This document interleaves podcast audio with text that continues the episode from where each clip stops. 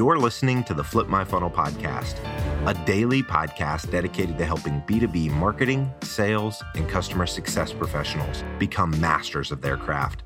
It's Friday, so this is our hashtag One Hero episode. In these episodes, we highlight and celebrate a blog post and contributor from our community and discuss topics surrounding sales, marketing, and customer success. Here we go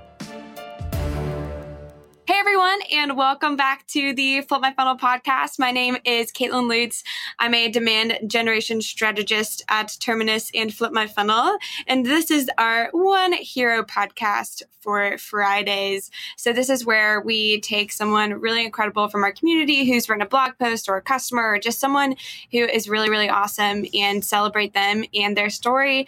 Today, we have a really incredible guest, Seyar Karimi, um, who is a sales development rep at Uberflip, and he is here to talk about a lot of really incredible things, but just making moments happen, chasing moments, staying the course, and taking advantage of opportunities. So, hello, Seyar. Clap, hey, clap, hey, clap. how you doing? I'm great. I'm great. So, Seyar, just tell us a little bit about yourself. What is your background? Where are you from? How did you end up at Uberflip as an SDR? Yeah, so I uh, went to McMaster University uh, in Hamilton, Ontario, Canada, um, and I studied for about five years uh, in the program of sociology. And at the same time, I played varsity volleyball. Um, both of them really impacted me as a person. Who I ended up becoming at the end was very different than when I first started. Um, and, and, how I get, I guess, landed a job at Uberflip was. Um, a colleague of mine from a different university asked me to write about my experience as an athlete, um, my story and how I got you know into playing the sport and what I was hoping to do after school ended, which is a very tough question for a lot of people, um, let alone varsity athletes who spend so much time just playing sports. Um, and so I wrote that article, and uh, the talent team here at Uberflip, um, particularly uh, an individual named Noor Sati, uh, read that article, and she reached out to me. And from from that moment on, um, it was a connection that just constantly domino affected to the point where I was offered a position, and I was happy to take wow. it. That's awesome. So you wrote a blog for the Flip My Funnel blog, um, and it was a lot about chasing moments and taking opportunities. Um, so just both personally and professionally, what does that mean to you? What does chasing moments mean, or taking opportunities? What is what does that mean to you? Yeah, that's that's a great question, and I think um, even when I wrote this this blog, I kept asking myself like, how do I put this into a blog? How do I express this this idea of mine um, into a simple blog. And the answer that I kind of came up with was we kind of all chase moments every single day of our lives, whether it's um, chasing a moment with some family members, you want to create those amazing experiences to a point where you even record it. Um, you know, especially if you're in a relationship or you're out of a relationship, you're trying to, you know, chase moments of just, you know, um, I guess love you can say. Um, and in business, it's, it's, we're chasing moments of growth. We're trying to grow in our in our careers. We're trying to move up and make a difference and feel valuable with the company we're a part of. So um, we all do it. We just don't think about um, doing it all the time. And when it comes to moments where we're not surrounded by our job or our family or our friends, those are I guess instances that people forget that they still can chase moments and create something special out of it, such as you know being in a room with a full, full of strangers. Yeah, absolutely. So, what have you done in the past, personally and professionally, to quote unquote chase moments? Yeah, and it's it's funny because um, it, it, all started with one event. Uh, one of my old coaches, his biggest uh, thing with his players was to always, you know, either ask a question that made you scared or go after um, the situation that made you scared. Um, and in high school, a lot of the time you use it as an example as to go talk to that girl if you want to go on a date or, or come ask me a question um, if you're curious about a certain strategy in the game. Um, and so I took that and I started doing that every single day. And and he made me realize that if I was scared of something or I felt fear of any sort of moment, it's because I genuinely cared about that moment. Um, and so the first time I made the biggest step in my life was when in, in grade nine or 10, um, I don't remember exactly what grade it was, but I went up to uh, the McMaster University men's volleyball coach after a game and, and I just went up to him and I shook his hand and I said, Hey, this is who I am and I'm going to play for you one day. And that was a moment that I chased. Um, and to tell you what I was feeling five minutes before that moment, I'm sure you can just figure it out yourself because it wasn't a great feeling. It was fear, it was anxiety. But the moment I did it and I walked away from it, I said I just did something that no one else has probably done in a long time to him. And, and lo and behold, a few years later, I'm sitting across from him in an office and he's offering me a job. Uh, sorry, not a job, uh, uh, a position on his team. So that moment, you know, played out the way I wanted it to. Yeah. Wow. How do you, so sort of transitioning into being an SDR, how do you seek out those moments and, and chase moments specific to your role and chase those opportunities specific to your role? Because and and also how do you how do you even notice them? How do you notice opportunities and moments? Because you know a lot of times we'll be in some you know we'll go to a conference or whatever we're at work um, or you'll meet someone or whatever and then nothing happens then later that day you're lying in bed and you're saying dang it, why didn't I do that thing? Or why didn't I notice what was going on? So, how do you notice those opportunities? And then in your role as an SDR, how do you chase after those opportunities?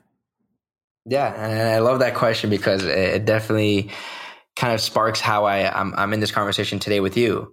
Um, when it comes to to life situations, I think the best way to notice them is I think the easiest advice I can give anyone is put your phone down um, it's easier to notice things if you're not looking at your phone. If you're looking up, then it gives you a better chance to one analyze the situation, make some you know decisions you know in your head to like who should I talk to, what can I start the conversation with, and if you're constantly looking at your phone, then that's just distracting you from an opportunity in front of you. Uh, that's the, the, biggest advice I can give. Um, when it comes to my role and sales and how I apply it. I'm sure any sales rep can tell you is the amount of cold calls we make, um, the moment someone picks up and we actually connect with another individual on the phone, that is a moment. And that's a moment where you can chase and you can mm-hmm. mess up, um, or you can chase and do very well, and that can end up to you know being a closed business.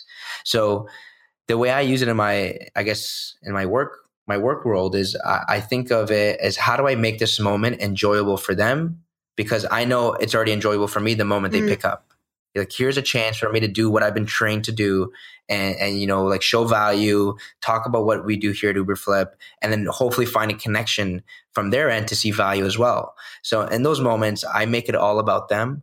I try and take as much information as I can from them and let them do all the talking. Um, and that's how I chase those moments. When it comes to the work world, where sometimes you end up going home after a networking event and you you're so mad at yourself for missing out, the best advice I can give for those moments is just treat that person like a friend. And, I know, like I, I wrote this in my blog, we're told at a very young age, don't talk to strangers. um, and I'm sure, and I'm sure you're told this too. And uh, for a long portion of our lives, yeah, that's a great rule. Until we gain a consciousness and actually become mature enough to make proper decisions on our own, that's when it becomes a rule that's not so perfect anymore. Does that make sense? Yeah, absolutely. Absolutely. And it's hard when you're when you're in this when you're in any professional role to not talk to strangers. I mean, that's your job all day, right? exactly. It's literally it's literally a job for a sales rep to to reach out to strangers and build rapport, build relationships. So I, I know at a young age we're told to to not talk to strangers, but as you get older, you have to find how do I talk to strangers and understand what kind of person they are within a certain time. You know, you don't have weeks to understand or, or, evaluate who they are as a person. Sometimes you have 20 seconds. Sometimes you have a minute. Sometimes, if you're lucky, you have an hour.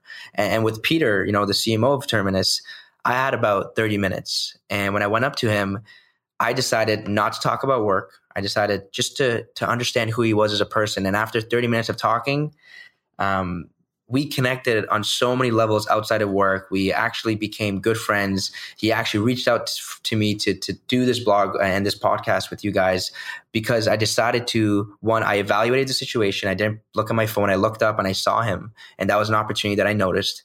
And then I, I went and chased it. And I could have easily walked up and it could have been a 10 second conversation, but at least I took my shot.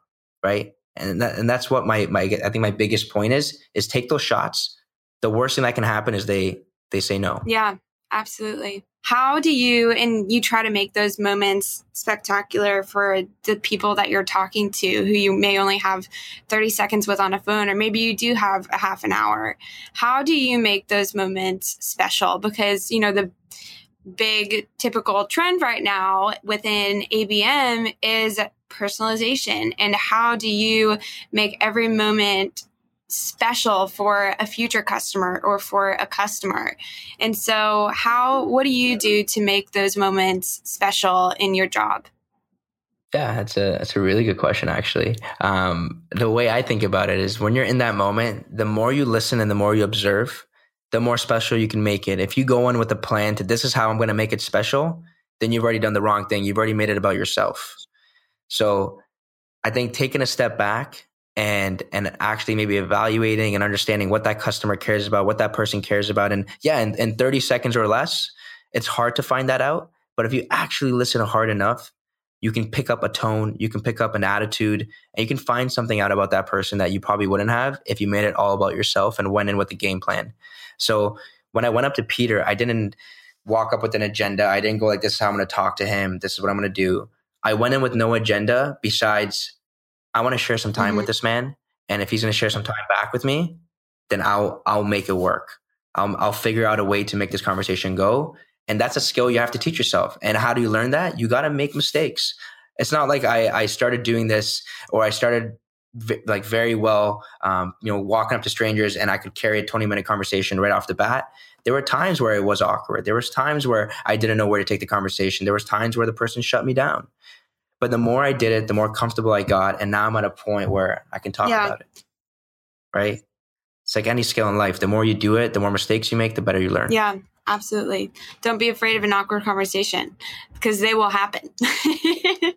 Exactly. Yeah. If that's what if that's what your biggest fear is, then you really step you need to step back and go like, why am I so afraid of an awkward situation? And what's gonna happen? In that moment they say no, it's awkward. Then you go home, you wake up, no one remember no one remembers that moment as long as you force yourself to remember it. You can simply move on from it. It's there's no direct impact from that. Yeah.